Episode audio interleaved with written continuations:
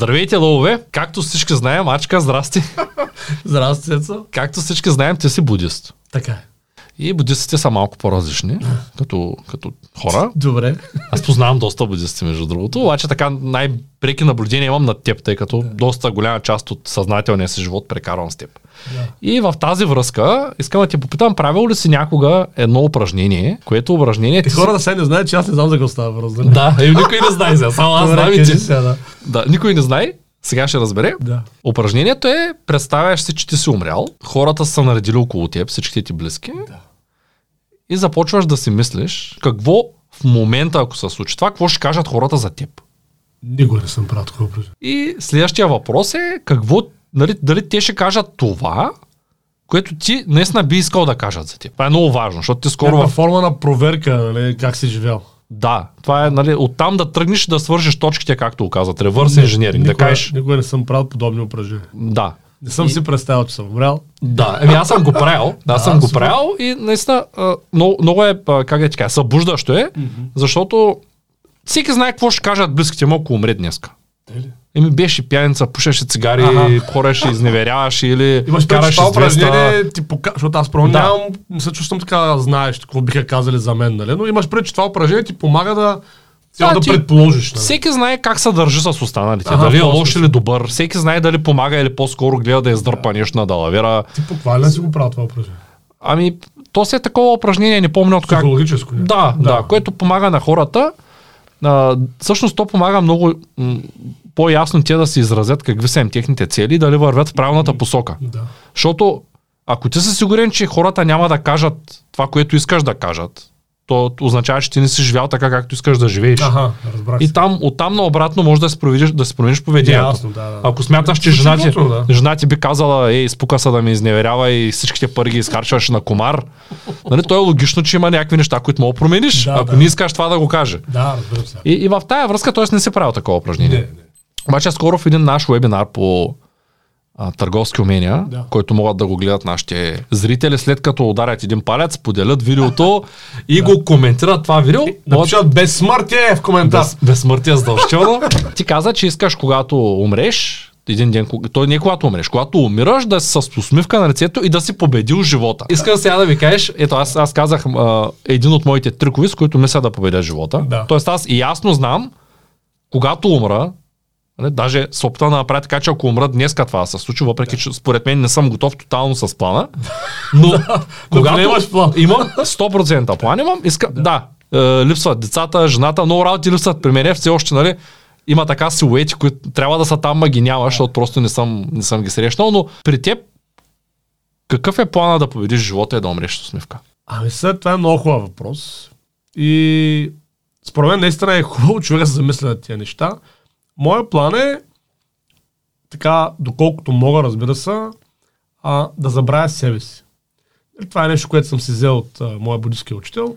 Той това насъветва нас, а, неговите ученици, че това е една много практична, практична посока в живота и човек да забрави себе си. Кое има прави той?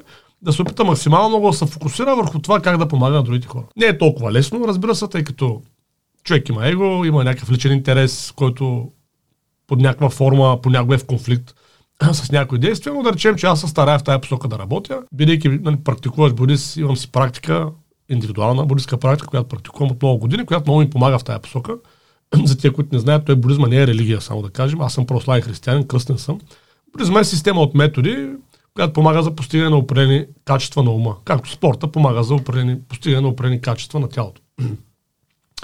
И в този смисъл това е, това е моята посока, която аз мисля, че е разумен вариант за това, за което казваш ти. Да може на, края на живота, когато човек тръгне нали, да, му, да, да, да умира, просто да няма кой да страда, разбираш ли?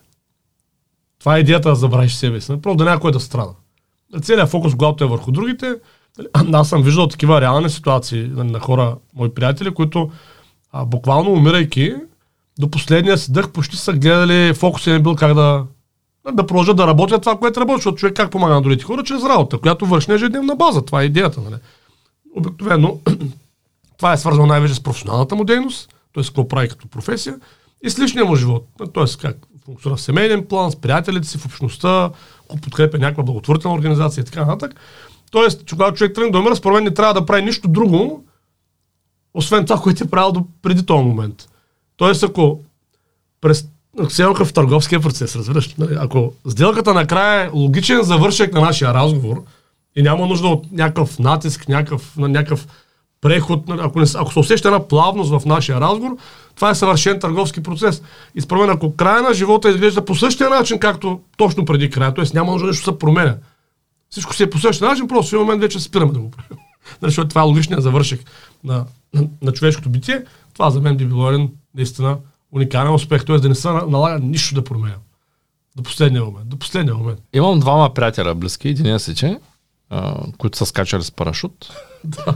И двамата са твърдяли, че шанса да стане нещо като скочиш с парашут е н- негативно е нула. Статистически е много малък. Да, ти си скочил правилно и си се щупил крака. Да. А, той е скочил правилно и заеква цял живот. Да. Отключил е нещо в мозъка си от оплахата от самото Да. скачане. И в тая връзка ти казваш, че човек трябва да може да изгради навика на безстрашие. Да. Аз си признавам, не се качвам на мотор, защото наистина някак се ме притеснява. Не скачам с парашут, защото това е умишлено скачане с парашут, където винаги има някакъв риск, колкото и да е предвиден. Да, да. Същото е с парапланери, с бънджета.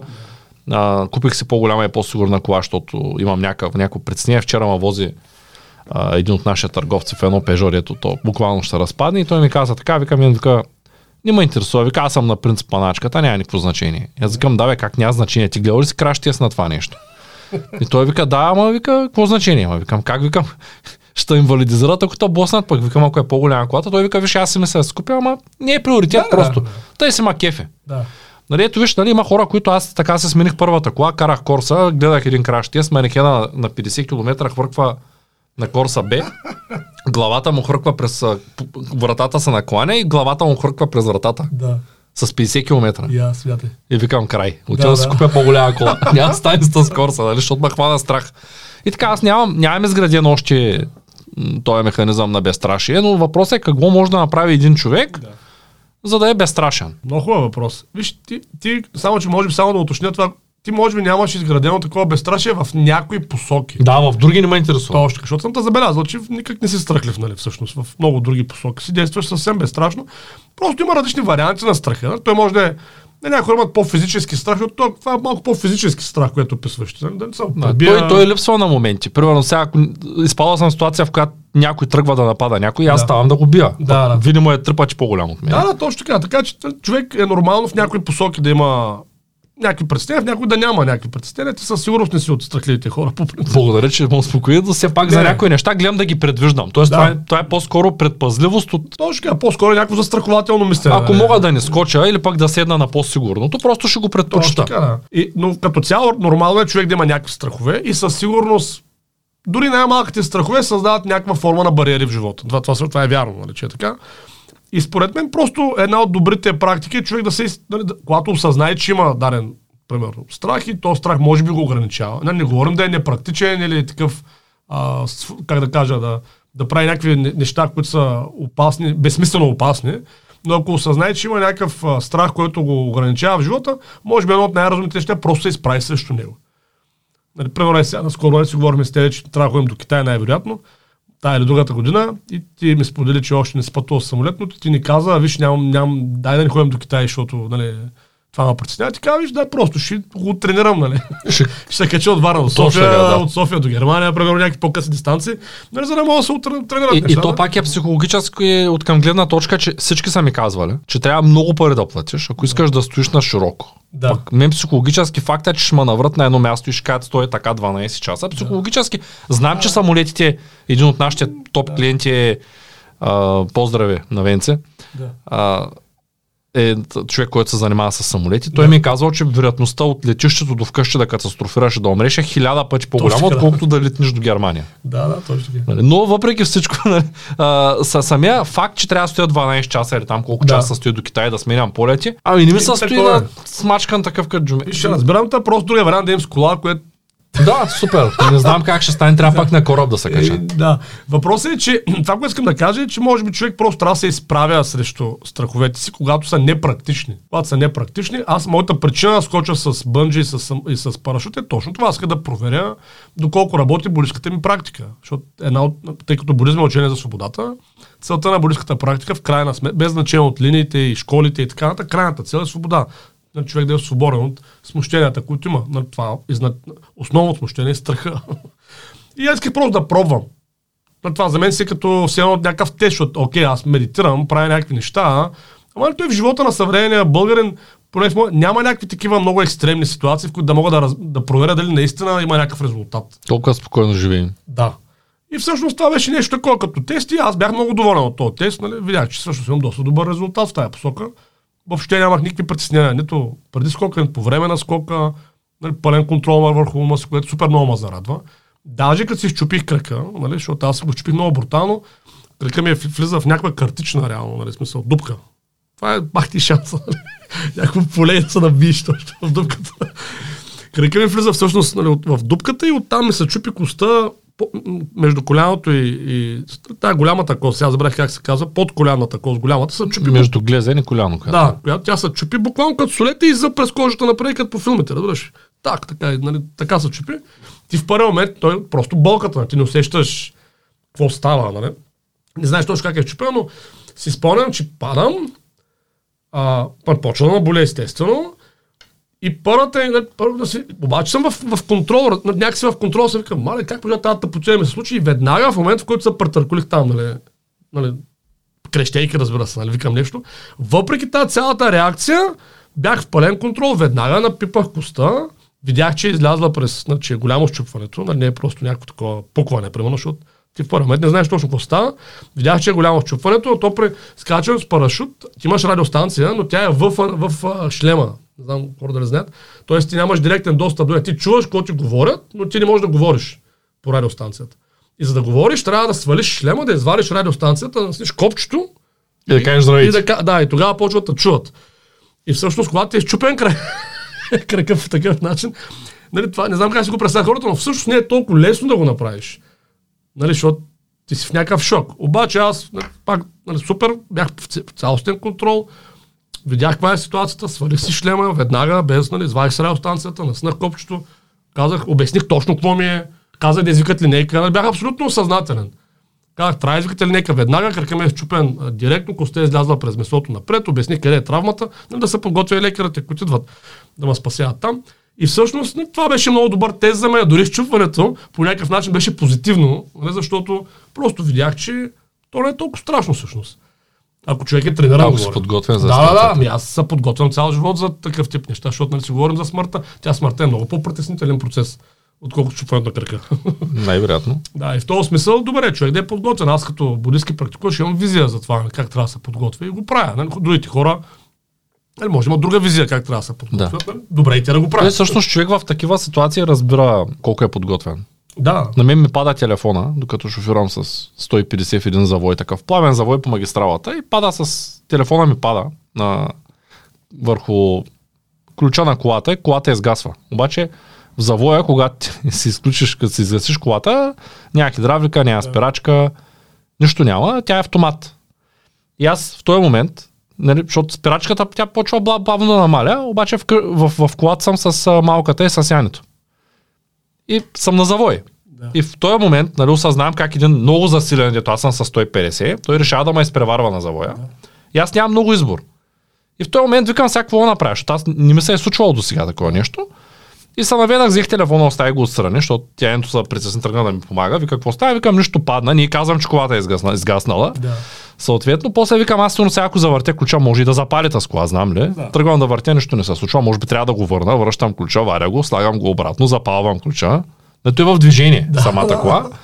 Нали, то даже не помня дали го извадих или просто завъртях наляво и го запалих. И колата тръгна. Да. И аз след това и казвам, викам, Яни, тя май колата беше изгаснала, ама викам, всичко е наред вече, нали, имам и спирачка. И, и тя вика, как те има и спирачка? Бе, викам, не знам, викам, защото просто нямаше, викам, нито спирачка в него момент, нито Да, нещо, нали, аз понатиснах леко, ама тя, тя е много твърда просто, не че няма, тя е с SBC старата ми кола.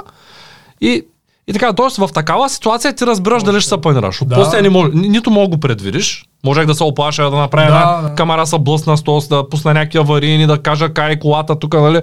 Тоест, в тази ситуация съм забелязал, че човек не може да разбере как ще реагира при да влезе. Точно така, да. Ти не знаеш кога си подготвен.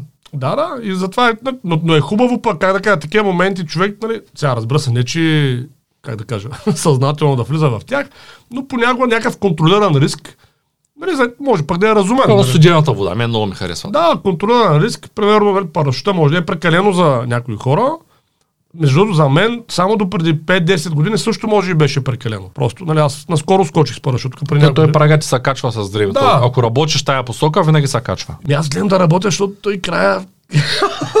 Първо никой не знае кога е, второ дори статистически да, да го добутам до някакъв Винаги е наближава с всеки изминал Да, да. И нали, добре е човек да се поподготвя. Аз винаги, и преди съм го казвал, и тук и по принцип, като си говоря с хората, според мен е много важно човек да вземе на сериозно духовното си развитие.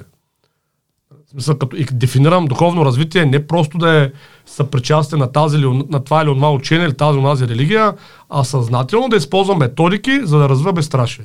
Защото в крайна сметка всяко духовно учение под някаква форма те подготвя за края на живота. Или така би следвало да бъде.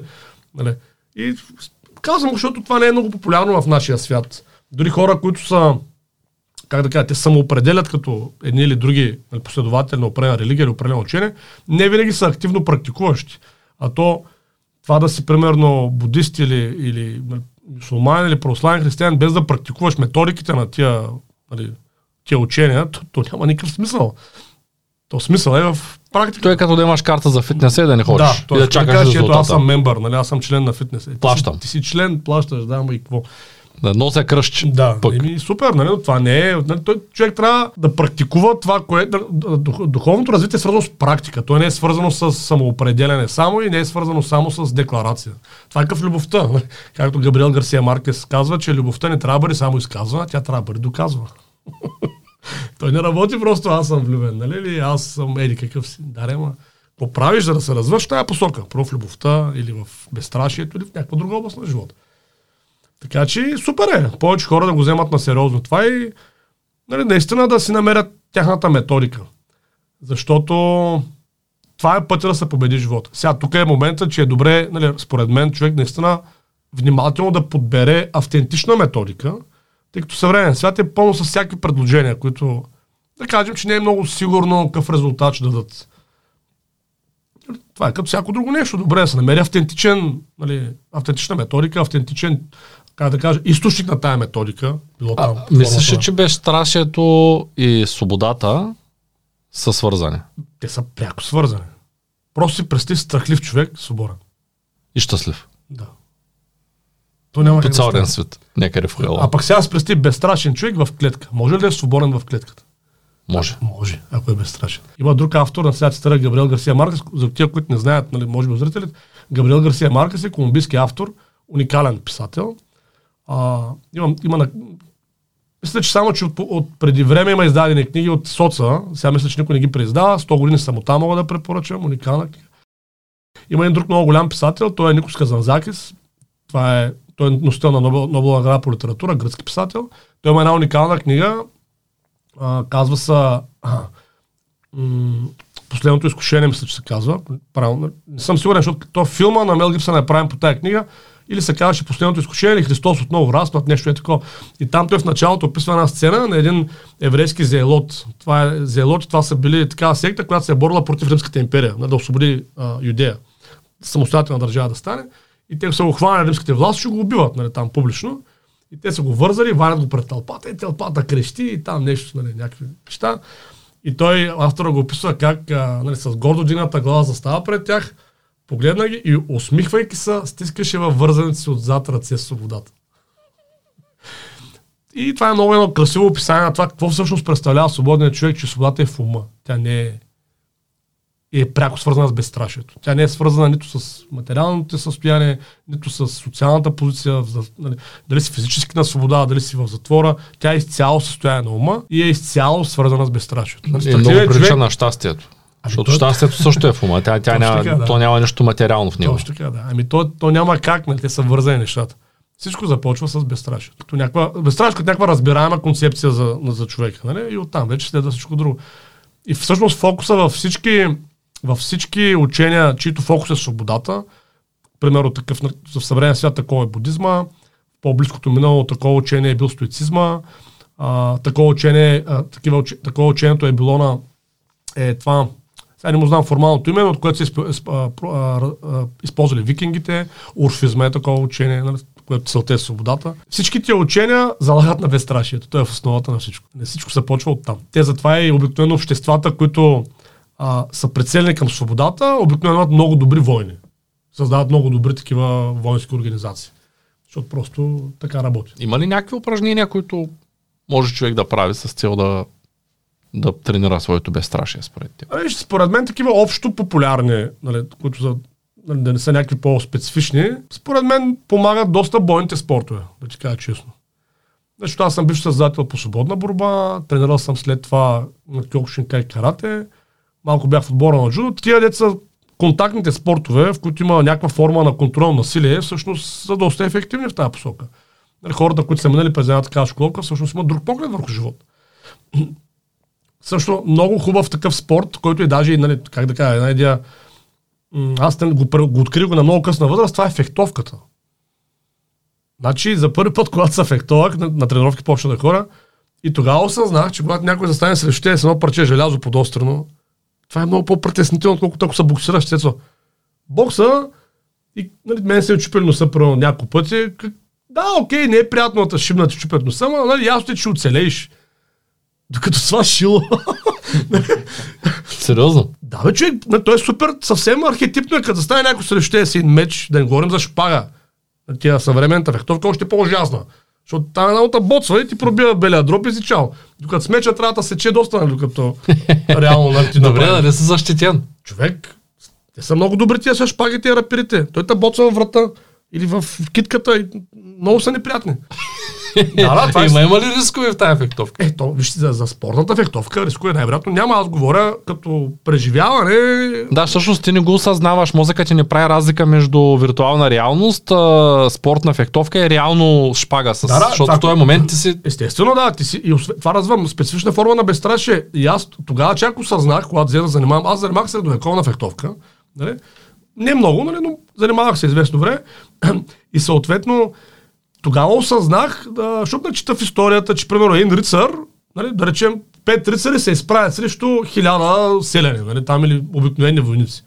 Викаме, това са някакви преувеличения сега. Какви хиляда, те ще го издадат там, нали смисъл. Те с по един камък ще го Да, нали? обаче, да, обаче, сър, като взех да разбирам това с мечовете как работи, то въобще не е така. Защото рицар е оборудван, нали, той си е такъв брониран, нали, има си някакво има подготовка, има психика, има оръжие. Те мечове са били много редки едно време. Да имаш меч, това е било голяма работа. Не всеки може да има меч. Скъпо е било, рядко се те произвеждаш ръчно. И ти просто с... Но то не е нужда да махаш като, както аз по филмите да махат всички като глава. Да. Всъщност има много такива обрани движения на фехтовката, защото те хората си пестят силите. Като са на бой. Той бочва и отива Той цялото така като ти реже сухожилието и продължава.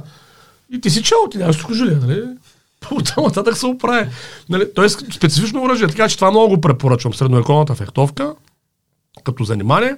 Също така за хора, които не им харесват много тия контактните спортове, защото по една друга причина някой може да не иска да му чупят носа, да се подлагат на опасност да му чупят носа. Със сигурност, ето аз съм от тях. Да, не ма кефи идеята да, ми да не си мислят хора, че всеки боксер му е щупен носа, най-вероятно не е Майка така. ми така казваше.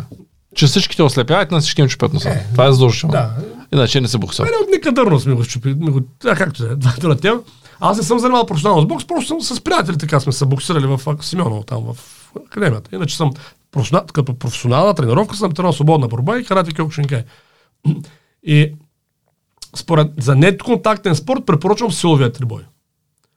Много хубав спорт. Даже много се зарадвах в курса по търговски умения. Има една дама от Гоце Делчев, която се оказа, че е сега в събота на републиканско силов трибой. Дама. Дама, да. Много успехи пожелавам, нали? Да всичко да мине както трябва. Много ми стана интересно, защото нещо заговорихме там по линия на курса. Силовият трибой, аз съм тренал силов трибой до през чупя крака няколко години, е много хубав спорт. А що се отказа? Защото се чупи крака. И сега не можеш да тренираш. Мога, ама той дородиха ми се някакви деца през това време и сега не мога да се организирам. Нали? Да. Между другото си мисля. Изгубил се навика, най-вероятно. Да, вкъщи да си взема един такъв тренажер. Те не са скъпи. да сложа в двора и да си имам нали, един сет такъв за силов трибун. Само да кажа нещо много важно. Христо, ачката е почнал да тренира днеска, да, така че трябва да му се обадиш като чуеш това и да направите програма, защото... А, мен не ми трябва програма. Аз имам Да, съвсем... трябва, трябва. Трябва Не, аз програма не- без, без графика. Вече при мен е обратното. Първо се нареждат тренировките, графика около тях. Добре. Защото иначе няма време. Да, да, да, аз да, по друг начин просто функционирам. И за силовия требой да кажа, силовия требой е много хубав спорт, повече хора най-вероятно не са запознати с него. Значи той като е много добра альтернатива на фитнеса. При него се постигат изключително добри резултати в а, такива функционални. Човек става много силен, много издръжлив, а, много добре работи за нервната система, силовият трибой. Има изключително малко травми. Той е от най-низко травмиращи спортове, защото всичко се прави много контролирано нали, в движенията. И а, много добре работи на тема безстрашие, защото всъщност нали, в силовия трибой целта е да постигнеш определен максимален резултат с тия три движения. Нали, клек, клек с штанга, а, а, повдигане от лежанка и мъртва тяга. И трите са много неприятни, особено клека. и съответно, когато имаш тренировъчна фаза, тя е първо цикъл обикновено 6 месеца, т.е. ти 6 месеца тренираш, за да стигнеш до тая седмица, в която правиш едно повторение на максимална тежест. И вземеш се приближаваш до, до този момент, той става много неприятно човек. Не знам дали си правил такива, нали, първо клекове. Като вече стигнеш до там, дето не знаеш дали ще я вдигнеш. Мисля, там си вече където си на ръба. Нали, заставаш под штангата и само я вадиш и, и имаш чувство, че кра- капачките ще, като на тия варените кокошки ще избръкнат, разбираш. Такова е преживяването е супер неприятно и страшно, разбираш. И ти клягаш и не знаеш дали ще се изправиш, не, просто не знаеш. И е, смисъл, наистина развива специфична форма на безстрашие, силовия трибой, заради тия м- максимални натоварвания, които са на ръба на, на постижимото и те първо са много добре за здравето. Сега няма влизане в тази тема. Су- Силовият трибой може би е най- така от тия с тежести спортовете с най-добри показатели за здраве. Също така може да се практикува дълбока старост. Бях гледал най-стария състезател, беше на 94 години, един дъчанин. Ходи на състезания. По силов трибой дига на мъртва тяга дигаше 70% над личното стегло. На 94 години. разбираш Мисъл, какъв бастун. Те бастуни за тях не могат себе да носят. Пък той човека. Той може да вземе още един на гърба си и той да върви той кляка с малко над 100, 120% лично стегло. Клякаше и 170% правеше мъртва тяга. Какво ми говориш?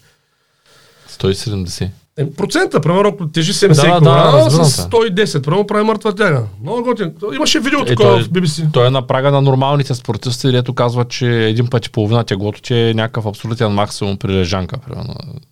Е, той при лежанка не беше, по той говоря за мъртва тяга, 170%. Не е малко. Не бе, как ще е малко? въпро- Супер си е това. Искам да кажа, че това е спорт, който може дълго време да практикуваш. И аз така си го бях избрал, между другото, не? А то звучи всъщност като много опасен спорт, пък няма Да. травми в него. Не, няма. Той е статистически на много малко травми. Няма, той няма травми. Травми има в фитнеса и в културизма. Той е съвсем друг спорт. Не загрели и такива разни. Не само той, спор- фитнеса и културизма, нали, като сега, аз сега извинявам се, фитнеса не го слагам по този знаменател, нали, защото, но да речем културизма, т.е. това да правиш тяло, нали, мускули, така да изглеждаш добре, имам предвид, той е много опасен спорт, по-опасен, не че много опасен сега, много ясно, че тенис е по-опасен, примерно и футбола, но сравнение с силовия трибой е много по-опасен, тъй като нали, той, тялото, тази хипертрофия, хипертрофия, която се прави, въобще не се взимат пред сухожилията, костата система. И в един момент имаше от тяло, което изглежда по определен начин, но то не е развито хармонично. Защото е хармонично развитие, предполага и костите да се развият по определен начин и- сухожилията. Това не мога да направи с изолирани упражнения. С изолирани упражнения. Да, ти си много силен, ти си много силен, то даже ще вляза в тая тема, но като изготвяме програмата с Христо Минев и аз го питам, добре, защо въртя едни и същи две тренировки. Да. И той каза, за да се адаптираш, да може вика да почне да расте мускулатурата. Нали, те това правят. Според мен фитнес е един опит да се излъеш тялото, че не му трябват мазнини. Не Трябват му мускули аз- на определени места. Нали, то е хубаво, но пък губиш функционалност, губиш, имаш някаква естетика на външния вид, чувстваш се добре, обаче губиш една камара други неща. И човек, аз съм се пробвал да го правя това. Това, който му харесва, си го прави. Силовия трибол уникален спорт. Супер прост. И то пак са няколко упражнения в силовия требой. Там не е, са- те- те са лимитирани. Точно така, нали, зависи каква методика ползваш. Аз съм правил 5 по 5. Това е според мен най-добрата методика. Тя е идеална за начинаещи и за средно напред. Нали? И вече в един момент бях си купил платената версия на един, един треньор Шейко се казва. Той е руснак, треньор на националния отбор на Русия по силов трибой. Има си, той има методика, която обаче изисква по-специфично оборудвана зала. Нали, той вече е по-про го дава. със сигурност най-вероятно тази методика дава по-добър резултат, ако състезател, ама аз не съм бил състезател. 5 по 5 може да тренираш цял живот, разбираш ли. Без въобще да смениш методиката. Това е една от най-популярните методики. Препоръчва се от Арнолд Шварценегър за начинаещи културисти. Не е обаче много популярна, защото трябва да дигаш тежко. Хората нещо не искат да дигат тежко. Психиката, нали, когато, когато започнеш да тренираш до отказ, нали, това, си го, това сме си го говорили много пъти, че ако спираш 2-3 повторения преди максим, максимума си, своя си максимум, или дигаш 20% преди максимума си, тогава се чувстваш тонизиран след тренировката. Обаче, ако го правиш на максимум, ти се смачкан след тренировка, защото просто... И повечето хора психологически, нали, най-трудното нещо било да заповядаш на себе си. Да. Е, Да кажеш, аз влизам в студената вода. Или аз бутам колкото Да. мога и докато не припадна и докато не падна с лоста, който падне първи лоста или аз с Да, него. да, Нали? да. До, до тогава. И точно в такива ситуации разбираш всъщност колко ти е здрава психиката. Просто, защото ме пита за конкретен метод, аз това, това мисля, че е много добро, силовия трибър като спорт. Защото нали, но то няма какво друго. За- За масова методика, която всички хора да могат да ползват, според мен е спорта. И някои такива спортоподобни дейности, като бънджито, парашута, парапланера. Това са... нали, Адреналино отделящи да, те са спортоподобни. Да. Защото те са всъщността си спорт просто, нали, хората не го практикуват така. И вече ако искат по-сериозно, тогава трябва да се намерят някаква методика. Нали, аз съм намерил за себе си бориската практика, но тя не е, може би не е за всеки. Нали. Нали, някой му намери нещо друго. Нали, има такива, може би има и други по-професионални методики. Допускам, че може да има примерно в сферата на вече високото спортно майсторство в а, азиатските спортове, като джиу-джитсу, като джудо, карате, те пак са стъпили на будизма, нали? Там айкидо, там може би също имат някакви други методики, нали, които развиват в тази посока ума, тия самурайските, нали? А добре, освен будизма, какво друго мислиш, че... Защото той сега не всеки е фен на всичко. Да, бе, разбира То, се. за щастие, но пък има и други неща, които сещаш се за такива, които можем също да препоръчам, като, Като духовно, методики? като духовни. Не, защото не, не ги познавам в то... Тия, които аз познавам, имат съвсем други цели. Примерно православието, като една не лоша система, нали? А, тя има съвсем други цели. Там безстрашието не се споменава, свободата не се споменава, тя е друга система за други цели. Там целта е спасението на душата. Нали? Посредством, нали? Там. Мет- Метода, който е преподал Исус Христос. Така че то е съвсем друго. Нали? Не, не казвам, че е добро, то е друго, то за друго служи, не служи за това. Исляма пък е съвсем трето, нали? то е съвсем друго нещо там се цели. Тия, които ги познавам, нали? може има други, които не познавам. От тия, които познавам, само будизма е уче... съществуващо говоря, не нали, защото исторически има и други, ма те вече ги няма, нали, спиритизма, орфизма, къде са, нали, няма ги. От тия съществуващите, будизма само е, колкото знам, учение, което ясната му крайна цел е свободата. И оттам логичната, логичният основно качество, което практикуваш и трябва да разви, за да постигне тази свобода, е безстрашието. Те са вързани двете неща. Примерно, за да спасиш душата, що трябва да си безстрашен. То няма логика, в смисъл. Съвсем друго се иска там. Там да си смирен, нали, да обичаш ближния си. Нали. Друг тип качества, които пак са хубави, но са други. Е, Те работят ръка за ръка. Безстрашието няма проблем да се смирен и безстрашен. Няма проблем, но не е задължително да си смирен и да си безстрашен. Това искам да кажа. Може смирен без да си безстрашен, може смирен си страхлив. Да. Обаче не може да си страхлив и да си щастлив. Или поне е рядко срещано според мен. Да, виж, той християнството Са вързани. няма претенции да прави човека щастлив. Той, това не е точно целта му. Целта му е спасението на душата. Да, то даже по-скоро сега, аз много неподготвено ще се изразя, но ще ме прощаят хейтерите. Но според мен християнството прави по- по-скоро а, хората мъченици. Има го това и Работят в, в тая посока на ние сме грешни и трябва да се да, изповядаме. има го малко. Това с страданието като, като търсен инструмент за развитие в исляма и в християнството го има. Да, ако Особено шиитския ислям много се вижда там. Това с тия, нали, в Иран, дето да умреш за каузата, нали, и така. ако не, ако не ти е гадно един вид, няма прогрес. Нали? И Трябва, трябва да ти е гадно, за да, Да, да, той да не- го преживееш, нали, да. мъката да преживееш, за да се чувстваш после... Не съм сигурен, че има толкова простено да се каже, защото сега Да, ама, малко ама грубо така звучи звучи, така. ама то- Има такъв елемент, нали, но със сигурност нали, целта е съвсем различна, бидейки нали, спасение на душата, как казваме, и в исляма е това целта всъщност. И бидейки това целта, вече съвсем по друг начин се завърта методологията. Нали, по съвсем друг начин е организирана а, институцията църква в християнството нали, и църквата в исляма. Те са организирани спрямо целта на тя всичките е, инструменти. ценностната система е малко по-различна. Да кажем, ако имаш две ризи, дай едната на ближния си, самата ценностна система е на, на хората, които са силно религиозни, в говоря пр- православните, защото аз а, не познавам от исляма нещата как стоят, Да. но там ценностната система е, там пак нали, мусулманските неща са съвсем различни.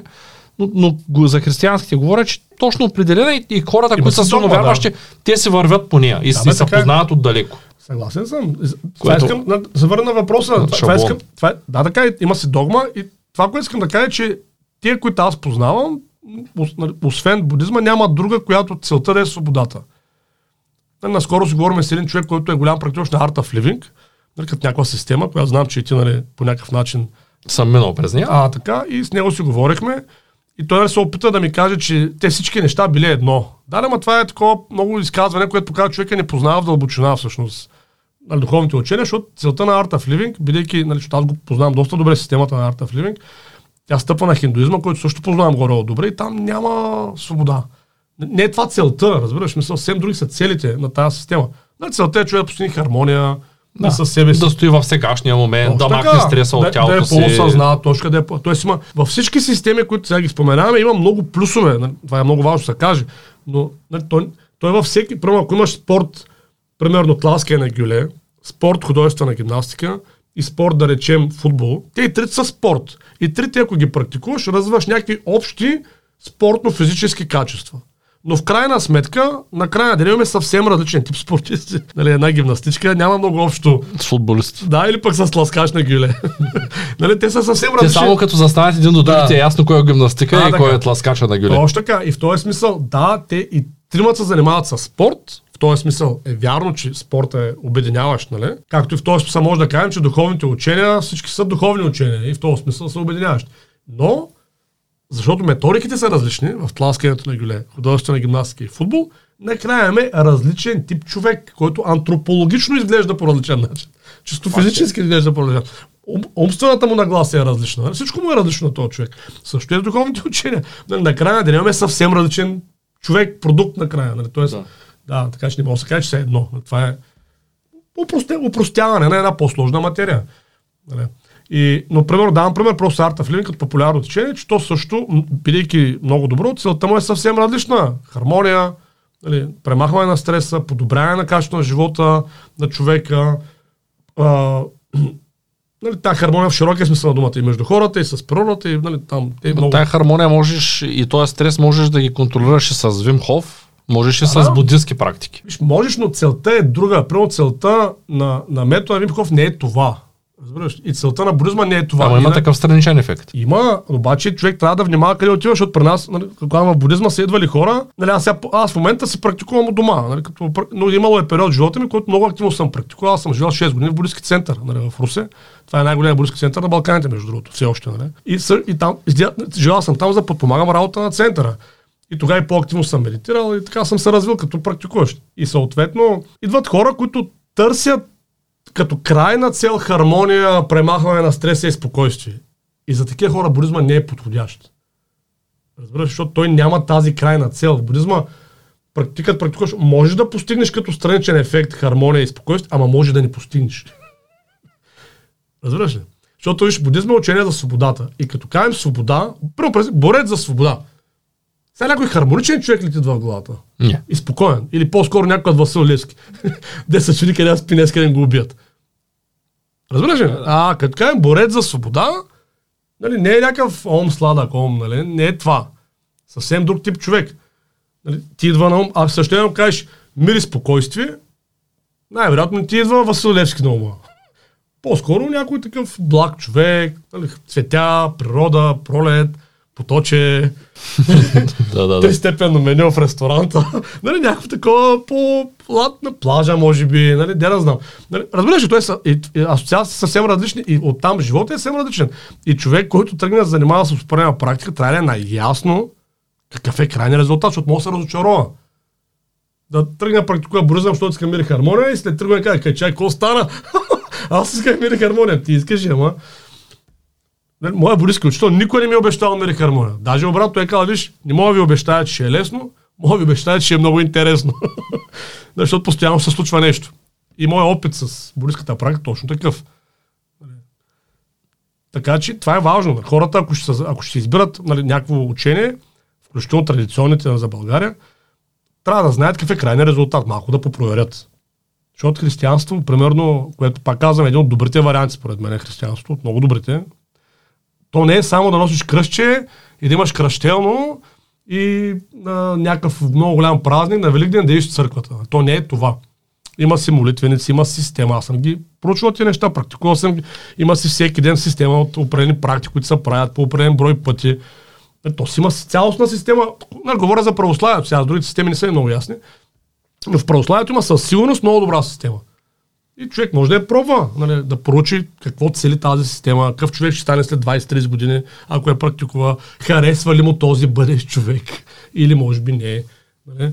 Ако не му харесва, трябва да намери някакъв друг вариант и така. По-отговорно. Нали. Това с духовно учение нека да скупиш вафла, ако не ти харесва да я хвърлиш. Не е точно така. И отнема доста време. Трябва да поработиш по въпроса. Не става с да, е, е, сега през- тук за един час да обясниш кой е будизъм. Не и- става, да. И нали, човек просто трябва да си го проверява. Първо в будизма, моят будистки учител Ламолен е дал, той винаги, нали, винаги е казвал, че човек като реши да започне, 3 години трябва да проверява учителя си. 3 години. Дали е автентичен, дали, какво значи да го проверява, дали това, което говори, е това, което прави. дали живей по начина, по който говори. Това е проверката. И той си има начин, той силно стимулира се пътува с него, примерно, нали, за да може човек да наблюдава нали, как всъщност функционира. И след това, нали, така е, класическата постановка в будизма е, че след като ученика 3 години е проверил така учителя си, така, да речем, че го решава, решава да му стане ученик, нали? След 3 години, тогава пък учителя 3 години проверява ученика. Дали става? Те е такъв дълъг процес е. Проверяват цял живот. Добре, ми. Е, ам, Всъщност, 6 години е толкова много. има ли, има ли точно на така е на фона на човешкия живот, да. 6 години не са кой Не, знае какъв период да. от време. Добре ми, има ли някакви начертани неща, по които се движат всички будисти? Всички не. Будизма е много голямо учение. Те приличат ли си самите будисти едни с други? тези, които, значи, в тъй като си той е Сидхарта Галтама, нали, човека, който наричат Буда нали, в момента, исторически Буда, между другото той бил четвъртия Буда, не знам дали хората знаят, нали, той не е специален в този смисъл, Тоест има различни хора, които могат да станат Буда. той всеки може да стане Буда. Е, Буда е титла. Ти постигаш определен резултат, ставаш Буда. Та Сидхарта Галтама, той е живял доста дълго, след като е постигнал тази реализация, 45 години. И съответно е имал възможността доста, и е живял в такива времена, където е било по-спокойно, нали, обществото е било много развито. И съответно има възможността много добре да преподава, доста детайлно така. Запазени са 84 000 учения, които той е преподал, различни методи. Те са разделени там в определени школи. 84 хиляди. Да. Има ги записани, има нали, такива, в, има три големи все едно като групи учения, има най-различни школи върху тия учения и съответно това е ролята тук е на будистския майстор, нали, той да прецени даден човек все какво му трябва. И примерно в Европа определен тип будизъм е станал най-популярен, така да кажем, така наречен диамантен път на будизма. Примерно в Южна Азия е станал най-популярен, така наречен малък път на будизма. Там Тайланд, Виетнам, нали. В Япония, в Китай, нали, стана по-популярен, така наречен среден път на будизма. Нали, Тоест различни общества по, различни там причини са възприели определени модели, нали, определени части от тия учения, въпреки че всички разполагат с всичко, ползват това, което за тяхното общество е подходящо. Тоест тези центрове имат една и съща крайна цел за хората, Да. обаче имат различен път. Точно така, защото хората са различни. Човек, на- про- това е спорт е така, бе. Ти отиваш и искаш да тласкаш на гюле в момента. Със сигурност има методика и за тебе. Ама същата шейкат за някакъв 18 годишен младеж. Е, не разбира се. Да. И през тези 18 годишен младеж, който преди това 6-7 години е тренирал лека атлетика. Нали? За него ще е много Това е по-лесно. съвсем да... друг процес, нали, защото той е друг човек, с други навици, с друга физика, с друга антропология. Ти си вече на някаква възраст, с някакви стави, с някакви сухожилия. Мен ма болят колената вече. Еми, то просто е различно, нали? Те изшият на същата програма като на оня. Ще се справя за два дена. На третия няма да ида. Това ти казвам. То, то, е, спи- то е индивидуално, зависи кой на какво ниво е все едно и каква му е ситуацията и така. Но има в България много центрове, който му е интересно. Има сайт, нали, такъв на Диамантен път на будизма, там има телефони, градовете ги има, където ако искат да проверят. Безплатно е, аз като ходих първия път, това много ме. Изненада, че е безплатно, ама е безплатно. Но те се поддържат от хората, които практикуват, в смисъл чрез дарения, така съществуват тези центрове, от местната група. Хората, които са по-заможни, дават някакви И пари. дори не са замогли. Той всеки може да дали 10 лева, примерно, или там 20 лева. Кой който, който иска. И ако има излишък, се прави център. Ако няма излишък, нали, от местните хора не се прави център. Така работи. Ами, на мен това ми харесва и в Art of Living, между другото, че да, изцяло на доброволчество организирано. Да, въпреки, че обученията струват пари и струват пари ти в един момент, ако хора са на инсайт, може би знаеш инсайт като организация. Да, не съм хора. Но да, аз съм хора на инсайт също. Защото така съм ги пообиколил, докато, да, науча, да, докато разбера себе си къде съм аз. То, аз още не знам, то може би през целия си живот няма да знам къде съм, но нали, в процеса през годините човек разбира много, много неща. Да, За себе си един начин, според мен даже единствения начин да научиш е да пробваш. Точно така, да. Да, и да кажем, инсайт ми прави впечатление, че като организация там а уж не е всичко за пари, обаче реално пари се дават, но пък парите отиват към някакви места, към Америка, пък какво се случва, пък иначе тук те тия хора, дето организират процеса, взимат едни пари, ама тези, които са в процеса, нищо не взимат, пък учението да, е скъпо. Правиме примерно впечатление, че четвърта част на инсайт е 5000 долара. Ако не греша. А пък в Art of Living ти казва тридневно обучение и то е двуцифрено число някакво, 30 лева, 50. Не, всъщност е, вече ги дигнаха, ама казвам са вече 70 лева. Да, пред те буддийските курсове са платени, защото те хората, които го организират, имат някакви разходи. Да, да, да, но имам предвид, че едно е как, как, как ти звучи учение да, 30 лева или 100 лева и 5000 долара. Да, ясно, да. Нали, просто едното е така някак си. Абе, ясно е, че става дума за пари. Вижте, едното е направено в Америка, те американците. Да, да, да. По-ги умеят тя И другото е, че гледаш сега организацията. Буддист, буддистския център, като съберат пари, строят нов в града, където се събират парите. Арта в Ливин, като съберат пари, хората съдят дравчета. Инсайт правят нови обучения. Нали, просто то си личи една организация как е. Въпреки да. всичко съм научил много от инсайт. Да, да, разбира се. Да. Но не съм фен на това нещо. Еми, то Просто... няма как след всичко да е за всеки. Така е. Така да. Да, ти сега казваш, аз съм православен християнин, обаче ходиш в църквата. Не, аз не практикувам православ... православното християнство, просто съм хри... кръстен не, съм. Не ти пречи да се, да се ожениш по стандартния не. начин, за да се сгодиш, да кръстиш децата си, да спазваш традициите, да боядисаш яйцата. Значи, аз децата си не съм ги кръстил, защото според мен това е личен избор на всеки човек. Мен това е едно от нещата, които нали, имам право да, да не ми харесва в православието, че се кръщава без да се питат децата. Нали, това, което ми харесва в будизма. В будизма няма такова нещо. Нали. Даже в будистските центрове малки деца, такива, нали, под там 16-17 години, се е препоръчително да ни присъстват на медитации на такива неща, лекции. Защото те са малки, разбираш ли?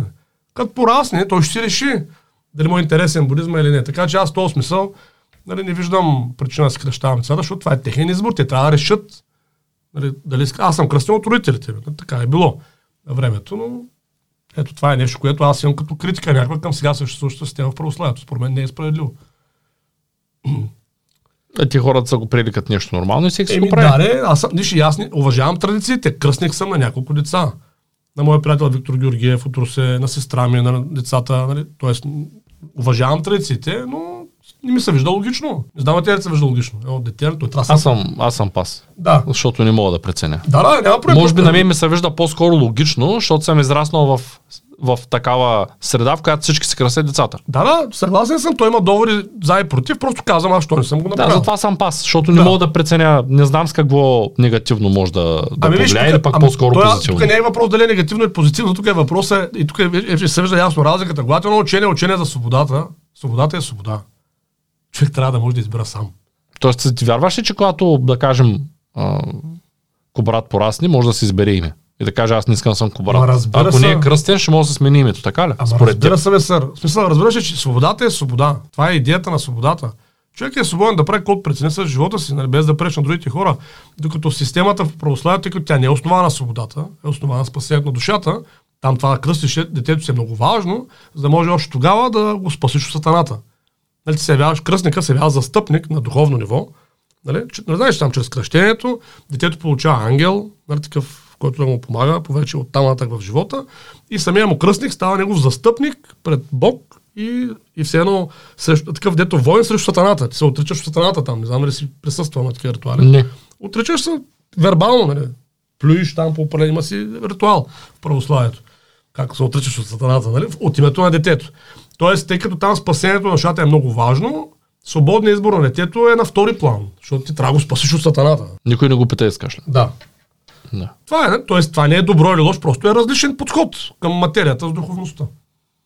Добре. И аз от тази гледна точка не съм практикуваш. Това означава, означава ли, че като някой не е кръстен? А... Но само така, но съм практикуваш. Бил съм практикуваш християн много отдавна. Аз преди до будизма, Нали, минал съм през различни етапи и бях практикуващ християнин. Имах молитвеник, спазвах си там дневните и седмичните молитви, ходех на църква, всичко съм спазвал. Просто в един момент а, осъзнах, че този резултат, който бих ще постигна, може би не е моят резултат. И тръгна да търся нещо друго и в някакъв момент попаднах на будизма и там ми хареса повече практичния елемент. Тоест, без да отричам културната и духовния аспект на православието и смисъла му, чисто на практическо ниво будизма ми върши повече работа, така да се изразя. Тук е момента да поканя зрителите да ударят един палец нагоре, да споделят видеото и да напишат а, безстрашие в коментарите. да, да. Да, много интересен разговор се получ- получава между другото. Да, аз не очаквах такъв. Ни- Кой ще се говори? Коли вика, що с Цец откъде ги почна тези неща. Всъщност, истината е, че българска образователна кибернетика като цяло ние замислихме и казахме, че един от аспектите, които ще засегнем е смисъла на живота. Да. А всъщност това е смисъла на живота. Тъй като ако погледнем финансовата част, без смисъл, пари без смисъл, често срещаме такива колеги, които имат 10 бизнеса, 100 бизнеса, 100 милиона, Да, да. а, 500 милиона и сядат и се чуят какво още да ни зададат, дето не са го яли скоро, защото всичко са яли вече. Да. Еми то няма смисъл от това нещо. Да, виж. Тоест трябва да говорим повече за смисъла на живота. Няма Не лошо. знам какво мислят хората, които ни гледат, защото все пак за тях го правят. Да, да споделят, нали, но виж, а, така е, като аз бидейки, нали, в една свободата. Смисъл на живота може да е индивидуален. И аз това винаги ще го оценям и винаги ще го уважавам у хората. Нали? Тоест, какъв е неговия, той има право да има такъв смисъл на живота. И докато не ми пречи на мен този човек и докато не ми натрапва неговия смисъл на живота, нали, на мен, примерно, аз съм напълно окей. Нали, Никога няма съм окей, обаче, ако някой ми скача по главата и твърди, че неговия смисъл на живота е по-смислен от моя смисъл на живота, това е, че е безобразие. И от тази гледна точка на българска образователна кибернетика по-скоро има за цел да, да посочи на хората, че е важно да имаш смисъл в живота. Точно така. Да. И вече ти всеки да си препознае неговия. Разбира се, че на такова по-практическо ниво логично да, нали, да им покажем, че може семейството е такъв смислен смисъл на живота. Тоест има някакви такива по-архетипни неща, като семейство, като Да, доброто даже всеки здраве. има право да няма деца. Точно така, разбира се, да. Нали, като, като, като доброто здраве, като добрите финанси. Нали, това са такива неща, които може би се осмислят до някаква степен нали, живота на един човек. Нали, доброто семейство и така нататък. Но разбира се, че човек може да има съвсем друг поглед на нещата. Разбира се, че човек може да има и съвсем друг път. Нали, но важно е да има път. И той да си е неговия път. Защото иначе в един момент остаряваш, обръщаш се назад и поредица от празничини и пълни туалетни и нищо между тях. Нали. Мога само накрая нали, да препоръчам, защото все пак ние сме българи в България. Нали, аз го съм го правил преди. За хора, които тази тема им е интересна, а, тъй като виж, без да е задължителен, задължителен смисъл за живота, по принцип за всеки човек от всеки народ, патриотизма може да бъде някаква форма на смисъл на живота. И почти за всеки човек героизма може да бъде някаква форма на смисъл на живота. Нали, някаква форма, казвам.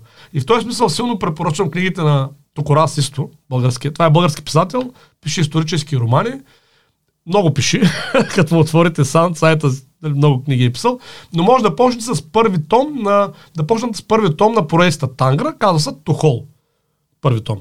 И ако им хареса, вече да продължат, чете 13 тома. Има и други Аз поредици. купих една произволна от книгите му. А, Баща ми много я хареса. Купих му я за подарък. Аз не съм я чел, тъй като тя отиде там и не се върна повече. Четат я в момента. Сега на, май, на майка ми е дадена поверена. Ами супер, да. Тоест, ако някой така, тази тема му е интересна за себе си, търси някакви варианти, това с героизма, нали, по някакъв начин му импонира, това с свободата, с а, да бъдеш силен независим човек. Тук раз исто по един много интелигентен, а, красив художествен начин описва а, историята на, на така, легендарния български владетел Витохол, нали, всъщност в тая поредица Тангра. Много е хубава книгата, много е общо образователна за хора, които обичат така любопитни са да разберат човешката нали, историята, географията. Много, много общо образователна и добре написана книга. Смея да твърдя, че това е най-добрият български писател, нали, романист въобще до момента. Ако на някой от зрителите все пак са съвремени и ни- ним се чете книга, Да. могат да гледате нашия подкаст за свободата. Ето тук. Разбира се. Благодаря ти. Хайде.